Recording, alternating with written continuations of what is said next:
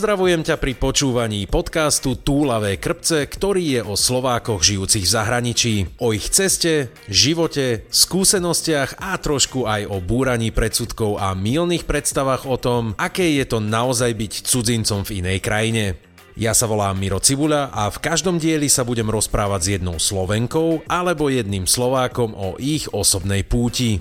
Upozornenie. Rozhovory sú autentické, nefiltrované a môžu obsahovať expresívne výrazy. V tomto dieli sa rozprávam s Kristínou, ktorá hneď po mature zavítala do Kuwaitu, kde doteraz pracuje ako letuška. Nie je to ale jej prvý kontakt s cudzinou, pretože ešte pred maturou využila všetky možnosti, ktoré študenti majú a precestovala kus sveta.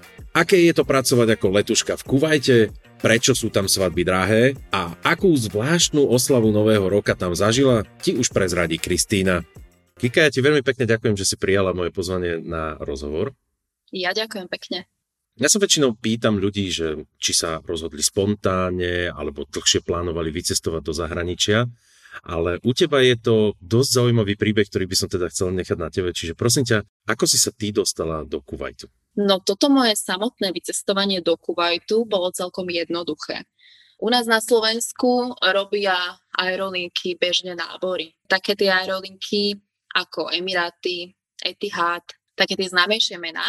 Ale Kuwait to robil teda v tom roku 2000 19 prvýkrát a ja som sa proste prihlásila, poslala som si tam životopis a išla som na pohovor v Bratislave. No a mňa to zastihlo v takom, v takom životnom období, že som sa zrovna rozhodovala, kam pôjdem na vysokú školu. A mala som tam otvorených viacero možností a ja som taký nerozhodný človek, tak som si povedala, že toto mi tak prišlo z ničoho nič, vystrelila mi takáto, takáto príležitosť, tak som si povedala, že, mm, že super, tak ja pôjdem teda do Kuwaitu. Nevedela som o tom moc veľa, ale tak no, nejaké pozadie s testovaním som tam mala. Tým, že už počas strednej som veľa chodila po všetkých tých projektoch a tým, že som mala bilingválnu strednú školu, tak sme sa dosť zapájali do takých tých projektov Erasmus+.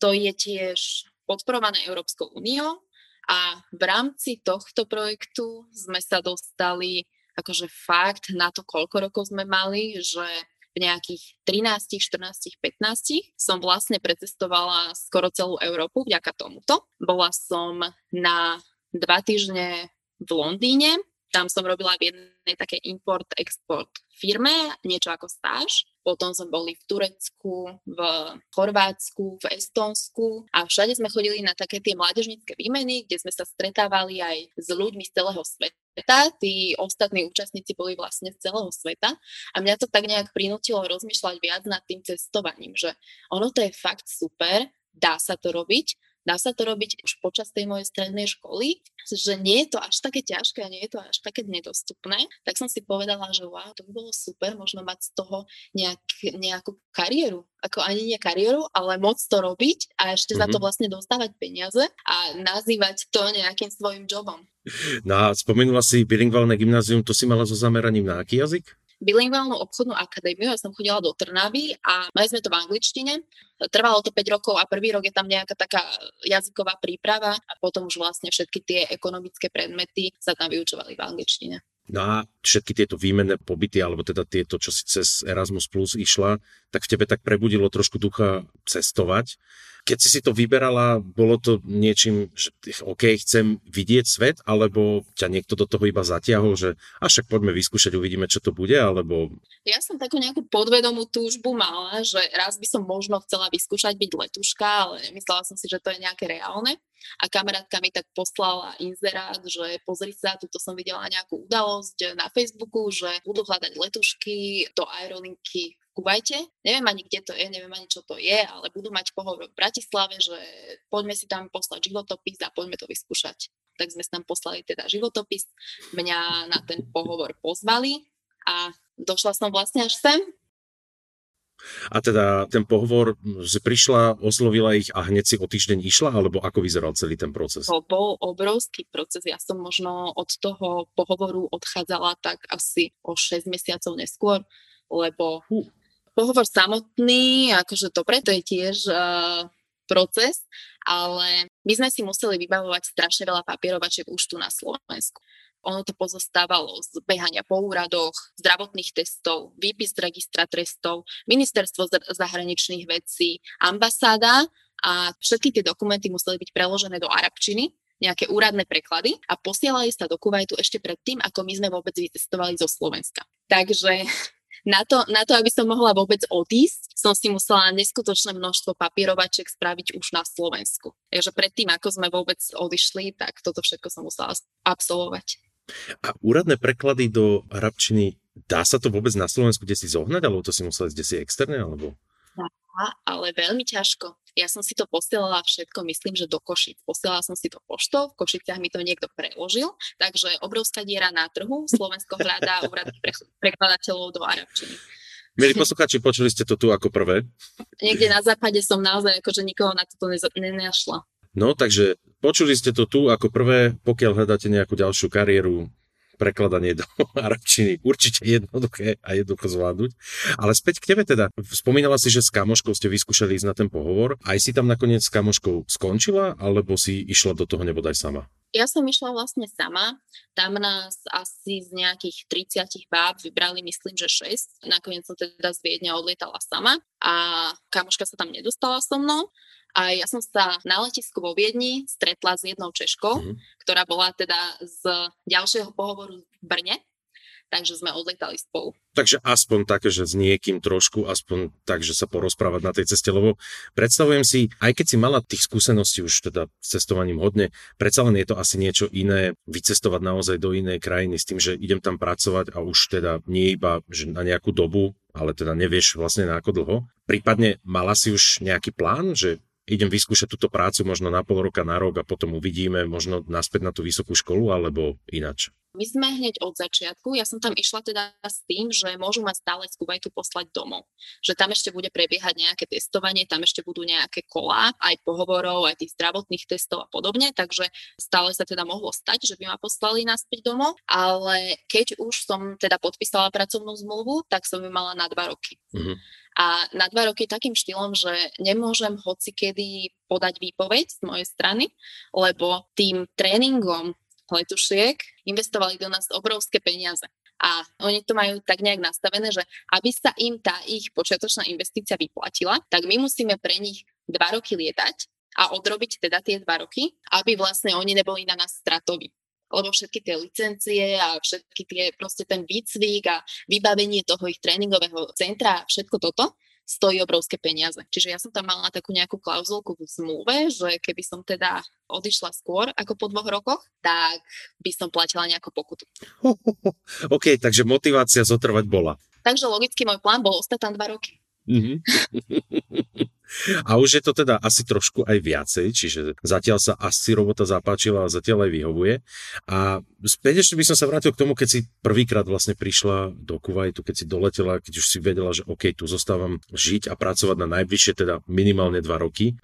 Ako vyzeralo to také, tie pocity z toho, vieš, lebo jedna vec je, kde si ísť na dovolenku na nejakú dobu, keď viem, že je to na chvíľu, ale už takto, že dva roky je fakt dlhá doba, bola si hneď nadšená, celé ťa to tam oslovilo, alebo aj nejaké iné niečo sa tam dialo?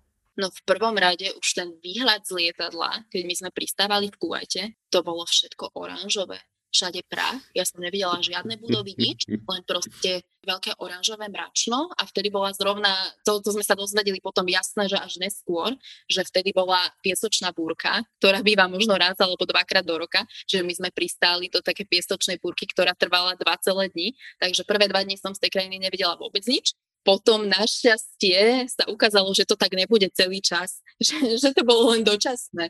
Takže potom som začala tak objavovať a my sme mali od začiatku teda už plný program tými pohovormi a týmto všetkým a ja som bola skôr taká zvedavá, že som to chcela mm-hmm. spoznať, že bolo to niečo nové, bolo to strašne exotické, takto pre nás, Európanov, je to niečo úplne akože odlišné od toho, čo si doteraz videl. Ja som to brala tak, že ako dobrodružstvo. Mm-hmm ako asi najlepšie nastavenie, ktoré si mohla mať, pravdepodobne na takéto niečo, že ísť do toho otvorené. Ale teda prvá vec, ktorú si si hneď všimla, bola teda piesočná búrka, čo ti jednak na jednej strane super, že hneď ako keď sa to stane raz alebo dvakrát do roka si mala možnosť to hneď vidieť, takže hneď si si tým prešla. Ale čo boli také prvé veci pre teba, ktoré si si hneď uvedomila teda okrem okolia, proste nejaké obchody, dačo, ale niečo, niečo úplne iné ako na Slovensku, že si povedala, OK, tak toto je zase niečo iné, ktoré ešte takto u nás nefunguje.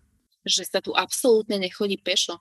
Že ja keď som niekde chcela ísť, ako my sme na začiatku bývali v hoteli. Prvých mm-hmm. 7 mesiacov sme teda, firma nám poskytla hotel, tam sme bývali a ja keď som si chcela ísť ako čokoľvek vybaviť alebo ísť niekam do mesta, tak všetci všade chodia autom. Nie sú tu vôbec žiadne chodníky, verejná doprava tak funguje, nefunguje, že naozaj, že párkrát e, do dňa ide nejaký autobus a nemôže si byť istý, že príde a keď aj príde, tak väčšinou preplnený nejakými robotníkmi. Takže ja som začala vo veľkom používať taxíky a ja som na to vôbec nebola zvyknutá a tak oni, oni, sú, tu, oni sú samozrejme cenovo dostupnejšie. Aha. Lebo tým, že to je úplne bežný spôsob prepravy, ten, kto nemá auto, tak chodí všade taxíkom. No ale toto bol pre mňa strašný šok, že ja keď som išla po ulici niekam peši, lebo ja som bola tvrdohlava, ja som aj, ja som aj akože napriek tomuto chcela chodiť peši. Mm-hmm. Tak ako všetci sa čudovali a všetci trúbili a taxíky ma zastavovali, že či nepotrebujem, aby ma odviezli alebo niečo také. Tak ja som si ďalej išla pešo, ale bolo to poburujúce, no. Myslím, že po tebe trúbili nie len kvôli tomu, že či chodíš pešo, ale k tomu sa ešte dostaneme. Každopádne, prvých 7 mesiacov na hoteli, čiže teraz už máš nejaké svoje bývanie vybavené, alebo ešte stále ti vybavuje vlastne zamestnávateľ niečo? Teraz stále bývam vo firemnom ubytovaní, len teda už je to vo forme apartmánov, nie na hoteli. A keby si si chcela niečo sama vybaviť, že OK, nejaké iné výhľady, chcem byť na nejakom svojom byte alebo niečo, je to cenovo dostupné, je to jednoduché si tam vybaviť ubytovanie, alebo je to fakt, že uletené ceny a dokonca pre, nazvime to cudzinca, ešte aj takmer nemožné? Možné to určite je, dá sa to, dá sa prenájsť si byt. Ceny sú, povedala by som, také primerané výplatám. Nie je to nič mhm. hrozné a keď už si teda ten byt prenajmeš, tak je tam už v cene vlastne všetko. Väčšina z nich býva také, že aj zariadené a máš tam v tom aj energie, máš tam v tom nejaký poplatok domovníkovi, tu ho nazývajú Hares, on vždy býva dole v tej istej budove, v tom apartmánovom bloku, tam má takú svoju ako keby budku, no a keď sa ti niečo doma pokazí, tak ako kedykoľvek ho môžeš zavolať a keď má náladu, tak aj príde. No a všetci, všetci cudzinci tu vlastne bývajú v prenajme, lebo ako cudzinec si tu byt kúpiť nemôžeš, je to vlastne dané zákonom. Tie nájmy sú tu také úplne bežné počkaj, ako cudzinec si tam byt kúpiť nemôžeš vôbec, ako za žiadnych okolností, proste žiadna šanca, alebo niečo musíš iba splniť? Nemôžeš vlastniť nehnuteľnosť ako cudzinec. Aj ľudia, ktorí tu žijú dlhodobo, ktorí tu pracujú napríklad celý, celý ten svoj pracovný život 30-40 rokov, tak žijú stále v podnajme, pretože byť si tu kúpiť nemôžeš. Takže jediná cesta pre teba by bola vlastne k svojmu nejakému bývaniu to, že by si, si zmenila občianstvo? Áno, ale to tiež nie je vôbec jednoduché. Ako to? Alebo čím to je komplikované? No lebo teraz, dajme tomu, že som sa práve rozhodol, že OK, chcem sa stať obyvateľom Kuwaitu. Čo by som všetko musel splniť, aby som mohol získať ich občianstvo? Obyvateľom Kuwaitu áno, s nejakou rezidenciou, ale takto, že kuvajský občan, oni si to veľmi strážia. Jedine asi manželstvom. Je to napríklad aj ťažké pre deti z takých zmiešaných rodín. Keď má napríklad to dieťa otca kuvajťana mm-hmm. a matku cudzinku, tak dobre, môže si zobrať kuvajské občianstvo. Ale ako náhle to dieťa má matku kuvajťanku a otca cudzinca, tak už nárok na to kuvajské občianstvo nemá. Ale občianstvo jedine teda nejakým, nejakým zňatkom svadbou môže získať? Nemôžeš sa ísť iba nahlásiť, že OK, chcem, prídem na úrad, chcem sa stať občanom Kuwaitu, tak mi dajte nejaký test alebo niečo podobné? No nie je to možné, ne, nefunguje to tak ako v Amerike. Väčšina, väčšina ľudí, ktorí majú kuvajské občianstvo, tak ho získali tým, že sa narodili v Kuvajte, kuvajskej rodine. Aha, dobre. Takže škrtám si zo zoznamu, že občanom Kuwaitu sa asi tak skoro nestanem. a ešte sa, vlastne by som sa chcel opýtať na to ubytovanie, keď si spomínala, že tie byty potom sú v cene je všetko aj zariadené už som sa stretol s rôznymi variantami a variáciami tohoto, že čo to znamená, čo znamená zariadené, že plne nábytok, všetko a ty si iba vykladaš vlastne knihy do políc, alebo plne zariadené znamená, že máš tam svetlo na strope a to je ako plné zariadenie. No taký ten, myslím, že aj náš štandard, že máš tam, no všade je kuchynská linka, všade sú po, podlahy dvere a zariadené, zariadené sa už týka vyslovene len nejakého nábytku A teda spomínaš aj, že energie sú v tom už započítané, takže vlastne keď si hľadaš nejaký nájom, nejaké ubytovanie, tak s tým asi vieš jednoduchšie počítať. Ale teda ťažšie by bolo, keby si si chcel to ubytovanie nájsť s nejakou priateľkou, pretože uh-huh. toto, toto nejakí moji známi sa s týmto stretli, že prenájom bytu pre páry je len pre zosobášené páry. Uú, OK, ale takto tak ja si prenajmem byt a potom by som si tam priateľku, povedzme, že pozval, tak e, to, že viem to takto obísť, alebo tam niekto ti aj príde kontrolovať, že halo, kto tu všetko býva. Teoreticky hej, ale potom už také tie, že susedia niečo povedali niekomu, tak uh, možno, možno by z toho boli už nejaké nepríjemnosti. Wow, takže aj na takéto veci si dávať pozor. Dobre vedieť.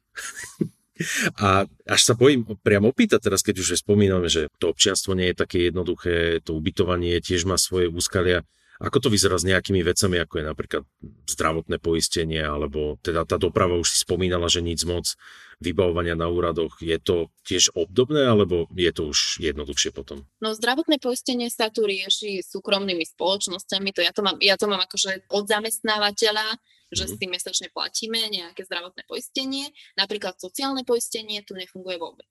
Že teda mne príde na účet výplata, z ktorej sa v prvom rade neodrátava žiadna daň, pretože daň z príjmu, takisto ako aj DPH je tu 0% ešte stále.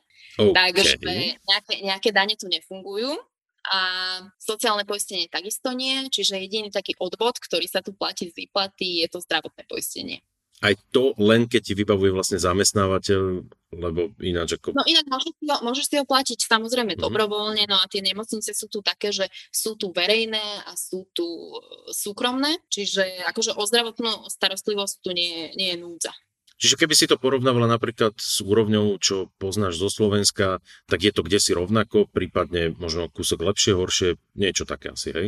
No v tých súkromných je to o niečo lepšie a v tých verejných, no veľmi som v nich nebola, len teda na začiatku. A tam je to skôr o tom, že taká nejaká jazyková alebo kultúrna bariéra, že väčšina doktorov sú Indovia, Egyptiania podľa národnosti a teda vysvetliť nejaké zdravotné problémy alebo nejako opísať tie symptómy a podobne, že sú tam potom nejaké nedorozumenia a podobne, ale ako čo sa týka kvality, tak v pohode dá sa to. Ja som sa asi kde si zasekol pri tej 0% DPH, čo ja ti poviem úprimne, neviem si predstaviť, ako tá krajina potom z čoho funguje, keď 0% na DPH, prečo tiež majú nejakých úradníkov, cesty sa tam musia nejako robiť, nejaké, z čoho to je potom platené? No asi ešte stále z ropy. Aha, hej, taký maličký detail, že všetko z ropy vlastne, hej.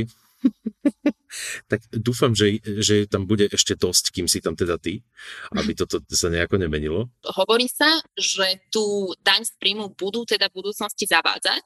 Možno to bude niečo podobné ako v Dubaji, kde teda všetci sa búrili, že tá DPH je teraz 5-percentná, čo teda pre nás je stále maličko, ale už, už teda búrili sa, že budú mať vôbec nejaké dane, ale teda no, zatiaľ to ešte stále nie je aktuálne. A už keď si spomenula, že teda si prišla, vlastne teda, dobrá, máme 0% DPH, máš nejakých doktorov, dačo. Ja by som spravil ten krok späť a sa ťa opýtal, že aké boli tvoje prvé stretnutia s ľuďmi na ulici, treba keď si išla do obchodu, teda vlastne si sa asi odviezla, keďže sme sa rozprávali, že pešo sa tam asi nechodí veľmi. Keď si prišla do obchodu, sú zvyknutí na, povedzme to, Európanov, alebo je si tam stále ešte ako atrakcia? Najprv som teda musela, aby som sa do toho obchodu doviezla, musela som teda najprv zjednať nejakú cenu s taxikárom, takže to bol asi môj prvý kontakt. Je tu úplne bežné, ako nie, nie v nejakých supermarketoch, ale napríklad na trhu, v taxíku a podobne, je tu úplne bežné ako takéto dojednávanie cien, že teda mm-hmm. on ti povie 5 dinárov, ja mu poviem 3 dináre, zhodneme sa nakoniec na 4 a aj tak som teda zaplatila príliš veľa. No a čo sa týka toho, že ako cudzinec, no je tu maličko cudzincov, ale zase s nejakými takými hroznými pohľadmi alebo s nejakým takým odsudzovaním alebo niečo podobné som sa nestretla. Skôr, keď už som takto niekam išla do mesta, tak mňa už skôr tak prekvapilo, že ako je všetko všade dostupné.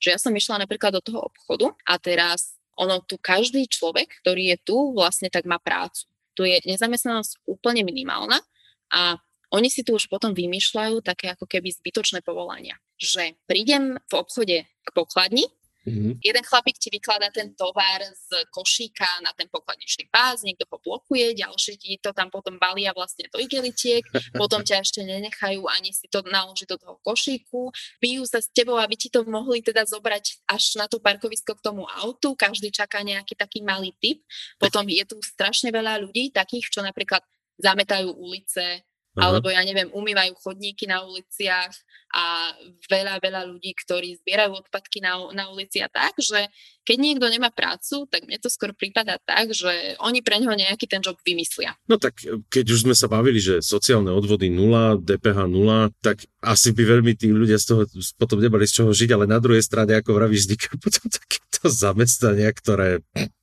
sa ešte s tebou pobijú o ten tvoj nákup. A fakt teda, fakt teda každý čaká, že mu niečo ako za to, že to vykladá, že to balí, ako, že mu teda prisuneš, to musí byť finančne celkom náročné si predstavujem. Oni čakajú také nejaké maličkosti. Tu je napríklad bankovky, sú tu, že jeden dinár, polovica dinára a štvrťka dinára. V bankovkách? Normálne existuje bankovka, že jedna lomeno 4, a to znamená štvrť dinára, teda 250 tých malinkých podielov, ako keby, že cento. Takže oni sú tu akože relatívne vo, v nízkej hodnote aj bankovky, akože tak pomimo. Kuvajský dinár je najdrahšia mena na svete jeden dinár, myslím nejako teraz 2,9 eur, tak nejak. Uh, OK. Podľa niektorých rebič, rebríčkov je to teda najdrahšia mena na svete, no ale keď ty mu tam strčíš uh, nejaký ten tringel, tak nemusí to mať vysokú hodnotu to, že to je papierová bankovka, to automaticky neznamená, že to je veľa peňazí. No ja si už len minimálne budem musieť pozrieť, ako vyzerajú tie peniaze, keď že na bankovke je 1 lomené 4 napísané, to musí byť fantastické, ale aspoň potom asi, asi vedia dobre s matematikou počítať.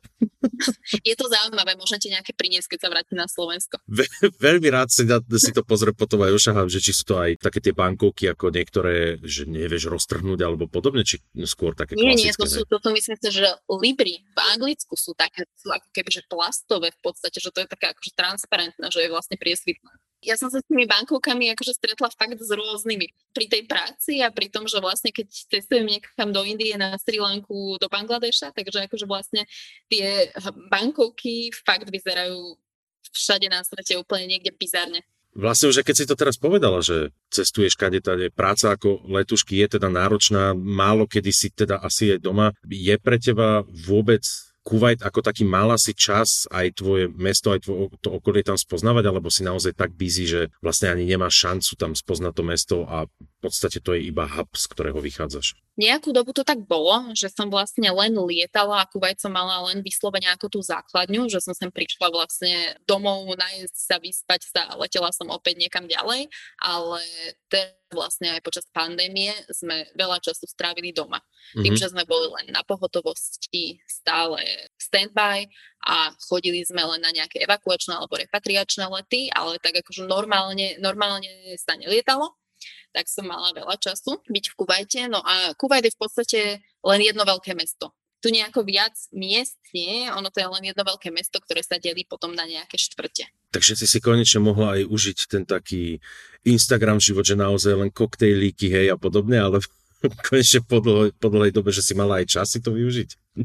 Koktejliky jedine nealkoholické teda, tým, že tu je e, prohibícia alkoholu a tu si človek skôr tak užije tú šíšu napríklad. Oni to majú veľmi ako súčasť tej kultúry, nie len ako večer sadnúť si na nejaký čaj alebo kávu a dať si k tomu akože pohajčiť si tú šišu, ale veľa aj z mojich kolegov alebo z mojich známych napríklad ráno vstane a hneď prvé, čo musí spraviť, tak akože možno ekvivalent k tomu, ako my pijeme kávu alebo mm-hmm. ako niekto si zapáli tú rannú cigaretku, tak proste idú si sadnúť do toho coffee shopu a dajú si tú vodnú fajku. a prepadla si tomuto trendu aj ty, alebo sa ešte úspešne držíš? Párkrát som skúsila, no ale ako nejako tomu neholdujem. A s prohibíciou alkoholu to, asi väčšina Slovákov, no nechcem sa nikoho dotknúť, ale skôr to poviem ináč, asi niečo ako doniesť tam kolegom nejakú slivovicu alebo podobne, to by sa asi nehodilo však. No vôbec nie, tu sa ten alkohol nedá ani zohnať, pokiaľ teda nejdeš na ambasádu nejakej krajiny, v ktorej je povolený, teda napríklad na slovenskej ambasáde je teda možné dať si nejaký pohár vínka alebo jedno pivo, ale nejako vonku v obchode to nedostaneš, vonku v podniku ti to nenalejú, my na palube to takisto neservírujeme, lebo vlastne na palube kuvajskej e, národnej aerolinky platia zákony štátu Kuwait, mm. takže dá sa tu zohnať maximálne nejaký taký pašovaný alkohol z Iránu, ktorý teda asi sa veľmi neodporúča piť. Hej, lebo potom sa si veľmi rýchlo zotmieva, keď máš nie najkvalitnejší zdroj. A keď si aj spomenula, alebo teda sme sa rozprávali o tom, že tých cudzincov tam veľa nie je, máš v tvojom okolí niekoľko Slovákov tam, alebo je tam nejaká vôbec komunita Slovákov, prípadne tie klasické facebookové skupiny Slováci v Kuvajte, nájde sa tam niečo, alebo absolútne, že je to minimum? Ja som mala kontakt maximálne teda s nejakými tými z ambasády, bola som na nejakých pár akciách, nejaká taká vianočná kapusnica alebo tak, čo je teda veľmi príjemné, keď už si v Kuvajte, ale je tu len pár rodín. Sú to väčšinou buď rodiny diplomatov alebo nejakí mm. vysokoškolskí profesori a podobne. Ja som mala teda zo začiatku pár kolegyň Sloveniek, ale už som tu teda zostala ako Slovenka jediná a je tu aj nejaká česká komunita. Je tu, myslím, hokejový tím český, aj s trénerom a mám ešte stále teda dve české kolegyne český hokejový tým, ako, čo tam robí, prosím ťa, ten český hokejový tým? Asi kuvajťania tých svojich hráčov, vieš, asi, asi tí českí ich reprezentujú lepšie. Ďalšia možnosť, ak ešte chce niekto hrať hokej a na Slovensku to nezvláda, tak môže si odbehnúť do Kuwaitu a vyskúšať no, to tam. príležitosti. a aké to je potom pre teba s nejakým tým sociálnym životom, keď, jasné, je asi výhoda potom, že skôr si hľadaš nejakých lokálnych známych, alebo teda vlastne aj ďalšie, čo máš kolegyne, ale máš ty vôbec nejaký čas na sociálny život pri tvojej práci? Ako jasné, teraz korona a podobne, ale predsa len. No ja sa skôr pohybujem v takej tej medzinárodnej komunite, tým, že naša práca vlastne ako kolegov mám vlastne z celého sveta, čiže ja tak skôr sa pohybujem v tej medzinárodnej ako v takej nejakej lokálnej komunite. No a mám napríklad veľmi dobrú kamarátku z Uzbekistanu, bola som jej teraz na narodeninovej oslave, moja spolubývajúca je z Alžírska a je to, je to také vážne pestré. To znie veľmi zaujímavé. Čiže ty máš vlastne možnosť spoznávať iné národnosti, iné kultúry, iné krajiny aj takýmto spôsobom, že vlastne robívate si aj nejaké prípadne večierky, že každá prezentuje niečo zo svojho domova, alebo skôr to tak asi príde pri nejakom rozhovore? Tak nejako prirodzene to príde, no, keď niekde spolu sedíme, alebo napríklad aj keď spolu cestujeme, lebo na tých mojich letoch, keď niekam cestujem do zahraničia a ostávam tam na nejakú dlhšiu dobu, na pár dní napríklad, no tak vždy tam mám nejakú inú zostavu. Tým, že mne sa kolegovia na každom lete obmieniajú, čiže tá partia 13-14 ľudí, ktorá ide, keď teda ideme väčším lietadlom, tak vždy sú to nové tváre. A tým, že teda sme tam spolu, tak tam trávime čas spolu, takže ideme aj cestovať, ideme niekde von alebo tak, no tak tam sa tie kultúrne a nejaké také národnostné rozdiely možno viac ukazujú. Mm-hmm. a držíš sa teda stále toho istého zamestnávateľa? Mala si tam, ako si je spomenula, tie dva roky, že predsa len nejaká zmluva. Aké by to bolo pre teba náročné alebo možno zaujímavé si hľadať nejakého iného zamestnávateľa? Je tam vôbec možnosť si nájsť ako niečo iné alebo naozaj sa držať len v tej oblasti, kde si teda začala? Určite sa tu dá hľadať práca, aj keď si ako cudzinec, no ale musíš už byť v Kuvajte, musíš už byť fyzicky tu a musíš už mať vybavený ten pobyt, musíš už mať rezidenciu a podobne, ale tak nejako, že by si len prišiel a že by si si len začal akože nejako skúmať ten pracovný trh alebo pozerať si nejaké pracovné ponuky a porozmýšľam a tuto pôjdem na pohovor a podobne, tak to vôbec nie, lebo vlastne tie víza, na ktoré sem prichádzaš, tak sa viažú už na toho zamestnávateľa. Spomínaš aj víza teraz, mi tak napadlo, ty si si musela vybavovať aj víza, keď si išla do Kuwaitu. Ako vyzeral tento proces? Bolo to, lebo spomínala si teda, že vybavovanie tých povolení trvali nejakú tú dobu. Boli aj víza niečo komplikované, alebo je to relatívne jednoduché? Tu sa vybavuje také niečo ako povolenie na pobyt, to je vlastne rezidency. No a tým, že už sme mali nejakú podporu zo strany zamestnávateľa, prišli sme sem, no a tu sa ešte išlo jedno celé kolo zdravotných testov a také tie zdravotné testy do podrobna, že kontrolovali ti zuby, rengen plúc a úplne akože uh, zrak a sluch, takže oni tu chcú mať naozaj len tých tip-top zamestnancov a tých tip-top cudzincov, aby tu mohli teda pracovať. Nie je, to, nie je to zložité, ale trvá to dlho a je to taký akože proces, ktorý sa dosť časovo naťahuje. Prosím ťa. Si nemôžem odpustiť. Keď vravíš, že kontroluje aj zuby, čo znamená, že keby si mala nejaké plomby alebo niečo, tak ťa akože ani nepustia, alebo... Asi nie, no tak ale keby tam bolo niečo vážne, neviem, no tak na ten zdravotný, na ten zdravotný stav sa tu nejak tak akože kladie veľký dôraz, neviem, či to je preto, aby akože potom sme im tu nejako nezaťažovali ich zdravotníctvo alebo niečo také, ale ako, no fakt, sem sa proste dostane človek, ktorý má prácu, chce pracovať a bude pracovať, možno potom aj preto tu tá nezamestnanosť nie je a podobne. Tu si proste len na to a aby si, aby si bol prospešný pre tú spoločnosť. Husté, ale tie zuby majú tak Prepač. Máš ty vôbec čas, prosím ťa, pri tvojej práci, OK, znovu, je situácia, aká je, na nejaké koničky alebo nejaký rozvoj. Doniesla si si nejaké záujmy, nejaké voľnočasové aktivity zo Slovenska, ktoré si mohla ďalej prevádzkovať aj v Kuvajte, alebo či tam niečo, že stiažilo napríklad vykonávanie nejakého konička, alebo prípadne si si našla nejaké nové? Tým, že práci som neustále v kontakte s ľuďmi a mám tam proste desiatky, stovky ľudí, tak mám radšej také tie individuálne aktivity, že fakt rada sa idem prejsť, idem si zabehať von alebo také niečo. No a tu v podstate od marca do oktobra je plážová sezóna, že od marca do oktobra sa tu dá non-stop kúpať a ísť plávať a ísť na pláž. Potom, no, mám tu hneď vedľa domu posilku mm-hmm. a v prvom momente, keď som si teda išla zisťovať nejaké ceny, tak som bola šokovaná, lebo zvyknutá na nejaké slovenské ceny a prvé, čo tam na mňa vyskočilo, bolo, že 1500 eur za posilňovňu. OK, je to ročné, je to ročné členstvo. A je to obrovské trojposchodové monštrum a je tam proste bazén, sú tam všelijaké oddelenia a všetko, ale stále no, je to v prepočte, je to 1500 eur za posilňovňu. 300 eur mesačne Takže ja e, Trnavy zvyknutá na nejaké také úplne odlišné ceny, tak som bola z toho vážne, som sa pozerala ako, že to je niečo šialené. Ako jasné, keď, dobre, klasické nejaké posilňovne, nejaké členské, aj v Bratislave sa hýbu v rozpeti od nejakých 20 do, povedzme, už som videl aj za 50 eur, ale to už naozaj tie 50, 60, možno aj 100 eurové sú už tiež s bazénom alebo niečo podobné, ale teda naozaj za krásu musíš nielen trpieť, ale aj hlboko do vrecka šiahnuť asi.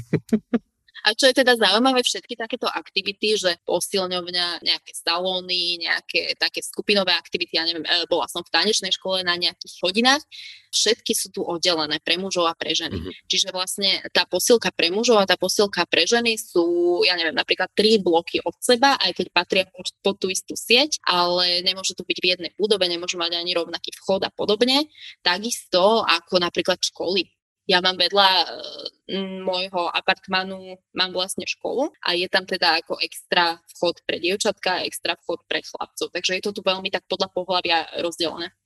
Fúha, No tak to z takých tých zaujímavostí alebo píkošek alebo niečoho už si v podstate povedala, že viac menej každý tam musí mať alebo každý má prácu, aj keď nemá, tak sa mu nejaká vytvorí. Potom takéto tieto oddelené vstupy, ma to zaujíma, že či tam ešte nejaké ďalšie rozdiely nachádzaš, ktoré sú napríklad ako pri nejakom používaní nejakých zariadení alebo niečoho. Sú tam ešte nejaké také rozdiely, ktoré ti teraz tak spontánne napadnú, čo by si mohla spomenúť? Prvé, čo mi napadlo, bolo, že lieky, ako je napríklad Panadol, Ibalgin a podobné, že lieky na bolesť alebo lieky na horúčku, si kúpiš v supermarkete normálne pri pokladni, tam, kde sú na tom istom stojane, kde sú žuvačky.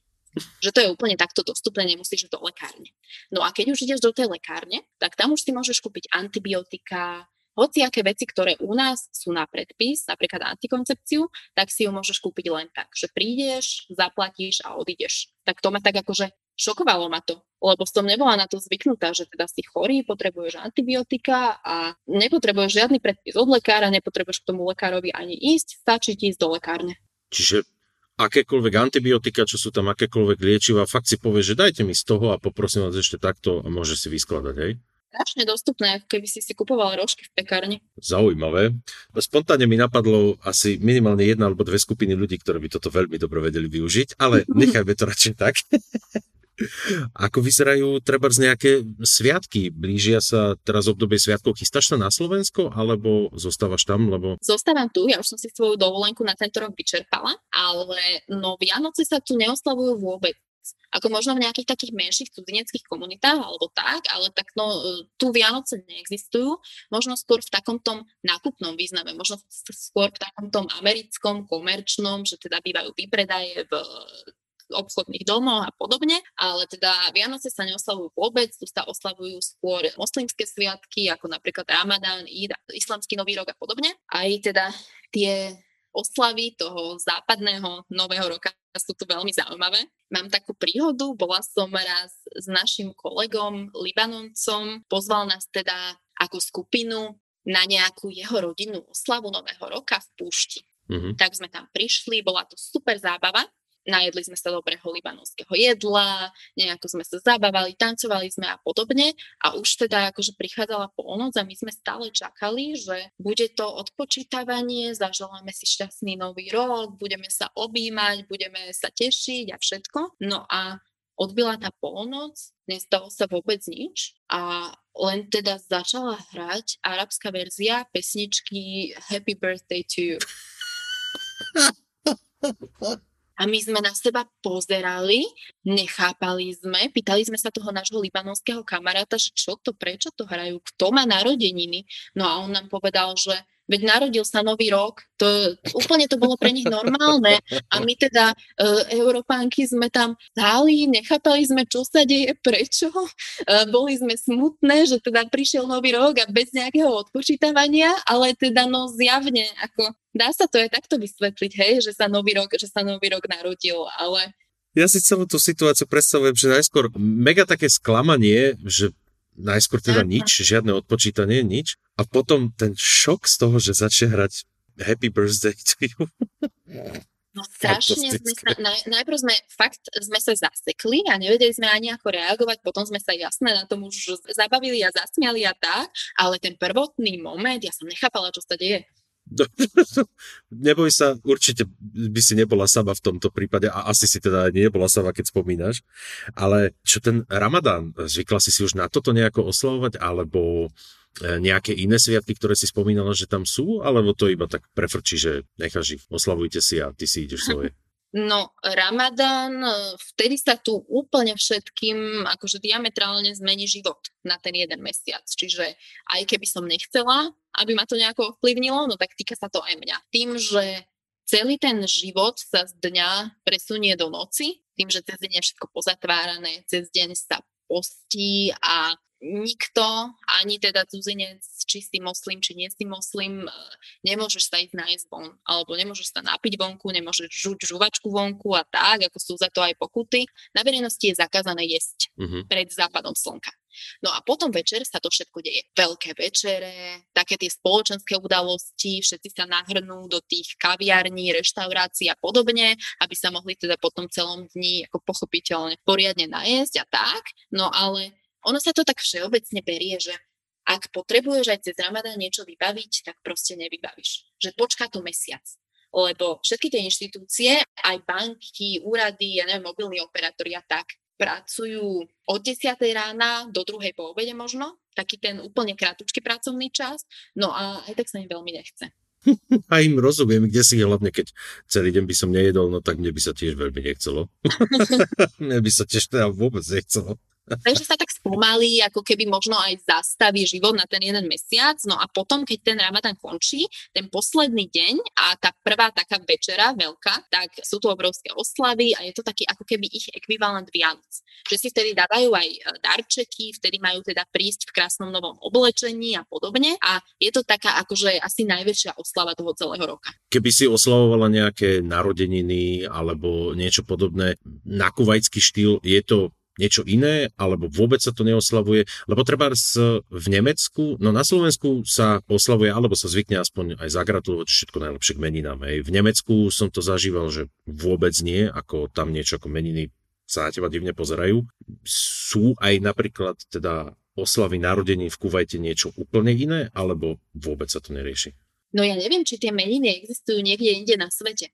Ako, ako v tej našej, ako v strednej až východnej Európe, neviem, napríklad Československo, aj také tie nejaké balkánske krajiny oslavujú meniny, uh-huh. ale no neviem, či niekde inde na svete sa to robí a všade na mňa teda pozerajú, že moje meno má sviatok ako to, ale hej, narodenie sa tu oslavujú štandardne, no tak ako u nás gratuluje sa podobne, len teda bez alkoholu. No a čo je napríklad také zaujímavé, že svadby sa oslavujú tak, že jedna miestnosť je pre rodinu a kamarátky od nevesty, kde sú proste baby, a druhá miestnosť je, kde sú chlapi. Je tam nejaká spoločná ceremonia na začiatku, ale potom sa to vlastne ako keby tak rozdelí. My sme tu oslavovali aj svadbu mojej kamarátky, proste tak, že sme si išli my, dievčata, sadnúť. E, OK, oslava svadby, ako beriem to tak, že niečo, niečo ako večierok, čo sa predtým aj na Slovensku rieši, ale ako svadba, ako celá ceremonia je tiež v podstate sú dve teda okrem toho jedného spoločného? Sú to také tri v jednom, je to väčšinou sa prenajme hotel alebo nejaká sála alebo tak, jedna, kde je celá tá rodina,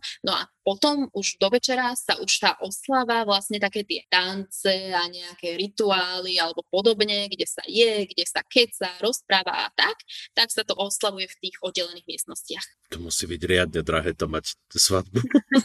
Keď musíš tri oslavy naplánovať. No každopádne, hej. Zaujímavé takéto pohľady na to. A aj teraz e, vlastne vďaka vďaka žiaľ tejto dobe, ktoré máme, si teda mala viacej času spoznať aj tvoje okolie, mala si viacej času sa tam aj porozhliadať. Čo by boli také tebou odporúčané miesta alebo zaujímavosti, alebo kľudne to nazvime aj atrakcie trošku prehnané, ktoré by si každému, kto by prišiel do Kuwaitu, povedala, že OK, okrem pláže a tohoto musíš vidieť ešte toto. V prvom rade sem tak veľa turistov nechodí. Sem chodia ľudia väčšinou buď teda kvôli biznisu, alebo sem chodia na nejakú návštevu svojich blízkych alebo niečo také, ale ako vyslovene turistov som tu nestretla, to by museli byť teda veľkí dobrodruhovia. A čo je tu také napríklad typické, sú vyhliadkové veže, Kuwait Towers, oni sú taká súčasť panorámy Kuwaitu, tam sa vlastne vyvezieš výťahom na vysoké poschodie, ak zrovna nechytíš pieskovú búrku, tak vidíš krásny výhľad.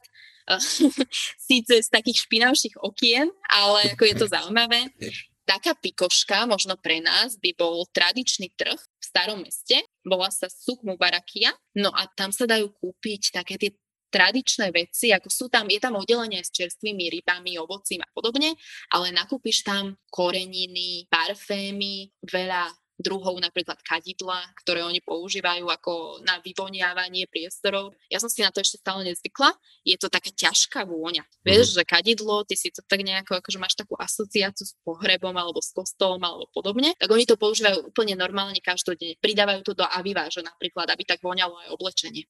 Takže toto sa tam dá dostať. Je tam super atmosféra, je to také všetko tradičné, koreniny, suveníry a podobne. Prípadne aj nejaké špeciálne jedlá? Tam stretávaš sa s tým, že čisto toto je ako nejaká kuvajská kuchyňa, alebo je to naozaj, že myšung viacerých národností a všetkého možného tam? Kuvajská kuchyňa je vlastne súčasťou takej tej arabskej. Čo je tu najtypickejšie sú možno nejaké mesa s rýžou a podobne. Je tu strašne rozšírená napríklad libanovská kuchyňa, všade sa je humus. Sú tu strašne rozšírené také tie predjedla, že prídeš do reštaurácie a donesú ti 20 maličkých myštičiek na stôl a teraz v jednej máš humus, v druhej máš e, baklažanovú pomazánku, v tretej máš tabula šalát a rôzne také tie šaláty a tak. A len akože sedíte tam viacerí a každý si teda naberá z tých maličkých myštičiek, takým štýlom sa robia predjedla. No a ako hlavné jedla väčšinou také nejaké mesa na grille také tie rôzne kebaby a kuracie, jahňacie, napríklad bravčové meso je zakázané a veľa napríklad mojich kolegyň koreky napríklad, tak ako náhle prídeme do zahraničia, tak si všade dávajú bravčové, lebo v Kuvajte ho teda dostať nie je. Takže meso, ale nie každý druh mesa. Áno, to je už akože celkom aj dlhá listina na veci, na ktoré si musíš dávať pozor a na ktoré, teda čo tam nemôžeš doniesť, už teda mesto sme mali, alkohol sa tam spomína, ale aj ma celkom zaujalo, ako si vlastne hneď aj povedala názov toho, toho trhu. Uh, dúfam, že ho teraz neskomolím úplne strašne uh, Sukumumba, Sukumumbara. Suk, suk, to je slovo, ktoré znamená trh a Aha. potom Mubarakia. Mubarakia, a, vidíš, ako som si to dobre zapísal. Ale znie to, ako keby si už aj, aj s arabčinou sa tak skamarátila, že už plynule, teda hovoríš po arabsky. Vôbec nie, to je strašne náročný jazyk. To je akože aj na jednu stranu tá abeceda a to písmo a na druhej strane je tu strašne veľa dialektov, že keď sa naučíš štandardnú arabčinu, tak napríklad egyptský, libanonský, iránsky a tak, sú tam obrovské rozdiely a napríklad aj kuvajská je úplne iná. Mm-hmm. Takže naučila som sa nejaké také pokyny alebo nejaké také len základné výrazy, aby som sa vedela už dokomunikovať v tej práci, keď tam mám ľudí, ktorí prídu a nevedia anglicky vôbec takých nejakých pár základných slov a fráz, ale to je všetko. Neprečítala by som nič. Len tak ešte, ako nejdem s tebou teraz robiť jazykové okienko a skúšky z toho, ale keď si porovnávala, že sú aj rôzne tie dialekty, je to rôzne na úrovni, ako je slovenčina a čeština, alebo je to naozaj tak rôzne, že síce to vyzerá, že to používa rovnakú abecedu, aj podobne znejúci, znejú tie jazyky, ale je to kompletne niečo iné. Možno je to na úrovni nejakého takého dialektu a prízvuku, že nie je to kompletne, je to všetko arabčina. Len je to arabčina s, s tým akože zaradená, že kuvajská arabčina, emirátska arabčina a podobne. Oni napríklad veľmi nechápu, keď my sa Češi a Slováci rozprávame medzi sebou, že ako je to možné, že hovoríme dvoma rôznymi autonómnymi jazykmi a teraz rozumieme si navzájom. Že oni to vždy tak potom už uzavrú, keď im to dovysvetľujeme, tak to uzavrú s tým, že á, to je len dialekt že to je len ako, že len, len hovorí každá iným nárečím. Tak mi, že OK.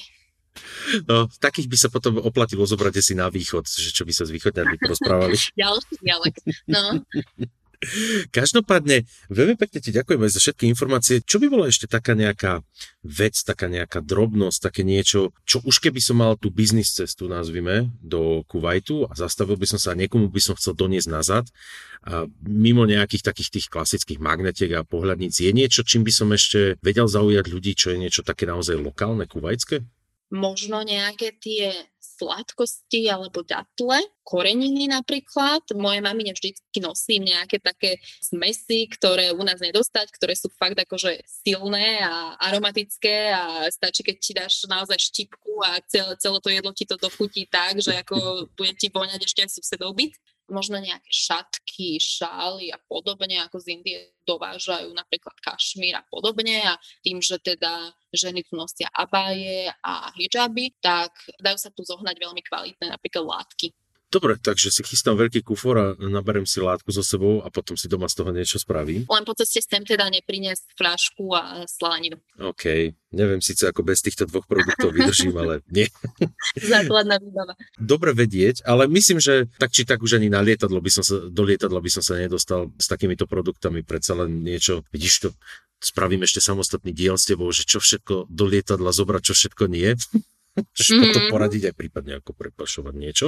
Ale to bude na iný diel. V každom prípade ešte raz ti veľmi pekne ďakujem za to, že si si našla čas a že si aj sa podelila svojimi zážitkami aj so všetkým tým, čo si tam zažila, ako sa tam teda máš. Dúfam teda, že Vianoce sa ti podarí aspoň nejako tak internetovo, ako my teraz robíme rozhovor, oslaviť s rodinou a aspoň ich takto teda potešiť a teda čoskoro, že sa ti podarí sa znovu dostať aj na Slovensko. Čo by bolo niečo, ale ešte, čo by si chcela možno odkázať ľuďom, ktorí tiež premýšľajú o tom vycestovať či už do zahraničia, alebo možno aj dievčatám alebo chalanom, tiež už sa to aj tak nosí, ktorí rozmýšľajú trebárs o nejakej robote ako letuška. Kľudne, či by si chcela motivovať, na čo by si ich chcela odkázať, alebo čokoľvek prenechávam slovo tebe.